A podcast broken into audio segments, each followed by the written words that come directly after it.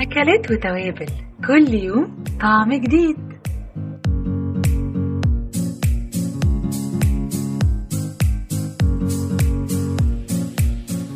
أهلا بيكم مستمعين بودكاست المصري اليوم في برنامجكم أكلات وتوابل.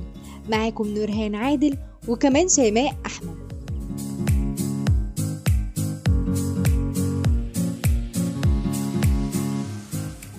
النهاردة جايين ليكم ومعانا تابل جديد من أحسن التوابل واللي تقريبا بيتحط في معظم الأكلات. التابل ده موطنه الأصلي آسيا وكمان شمال أفريقيا. النبات بتاعه عبارة عن نبات عشبي وبيبقى ريحته جميلة جدا وكمان قوية. بيقولوا إن ارتفاع الورقة بتاعته حوالي 50 سنتي. والنبات ده إحنا ممكن نستخدمه بشكله الطبيعي في الأكل أو ممكن نطحنه ويبقى شبه البودر أكيد عايز تعرف إيه هو التابل ده؟ وأنا مش هخليك تفكر كتير. حكايتنا النهاردة عن الكزبرة. الكزبرة دي حاجة كده بتتحط في الأكل عشان تخليه حلو ومميز ومن غيرها ممكن تبوظ أكلات كتيرة وهي بتعتبر تابل بيستخدم من قرون عديدة. فتم العثور على بذورها في أنقاض بيرجع تاريخها لخمس تلاف سنة قبل الميلاد. وبتيجي اسمها من كلمة يونانية اسمها كوريس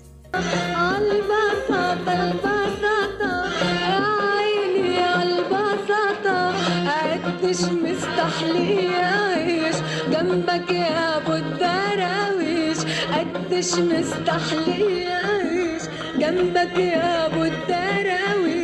غديني وتعشيني بطاطا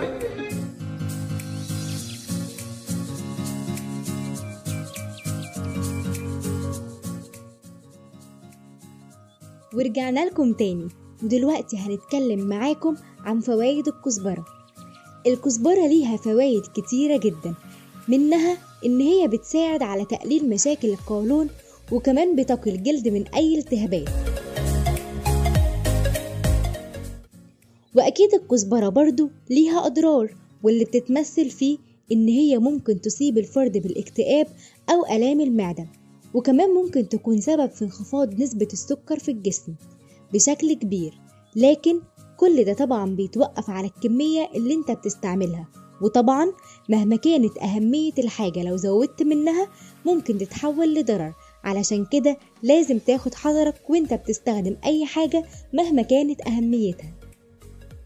إيش؟ عشوة إيش؟ من طعمتها الودن توش. حطي الفوطة يا قطوطة على ما اللحمة الزبدة تش سوب دي جور والاوردافر عش غطة في شن العش دوقي النوع ده. ده لذيذ قوي واسألي صحنه هيقول قوي ودلوقتي بقى جه الوقت اللي هعرفك فيه على شوية الأكلات اللي بتدخل فيها الكزبرة.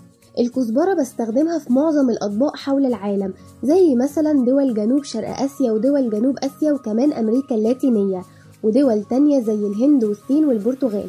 ده غير إن هم في الفترة الأخيرة بدأوا يستخدموها في البلاد الأوروبية الشمالية وبقينا نلاقيها في محلات كتير جدا في البلاد الأوروبية. والسبب في ده كان العولمة والتجارة في العالم.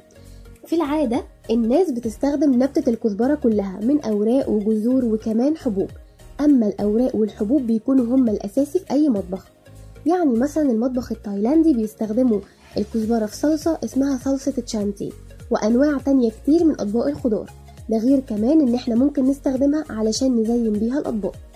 أما بقى من أهم الأكلات اللي الكزبرة بتكون فيها بشكل أساسي فهي الملوخية. وطبعا كلنا عارفين الملوخية وجمالها. ركزوا بقى معايا وهقول لكم بتتعمل إزاي بس بعد الفاصل ده.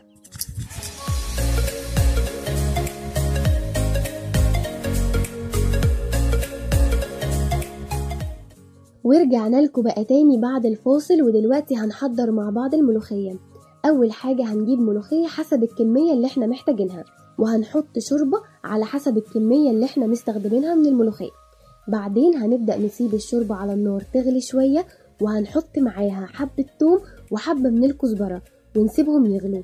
وأول ما يغلوا هنحط عليهم الملوخية ونسيبهم يغلوا مع بعض ونيجي بقى في حلة تانية كده ونحضر التوم ومعاه الكزبرة ونحط عليهم حتة زبدة ونحمرهم شوية. وبعد ما يتحمروا هنقوم حاطينهم مرة واحدة على الملوخية. وبكده نكون عرفنا الملوخية بتتعمل إزاي وعرفنا إيه هي الكزبرة وفوائدها وكمان أضرارها.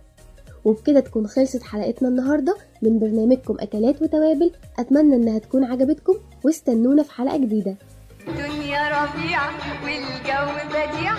قفل لي على كل المواضيع. قفل قفل قفل قفل ما فيناش تاني وما فيناش ماني. تاني ماني إيه؟ ده الدنيا ربيع الدنيا ربيع الدنيا ربيع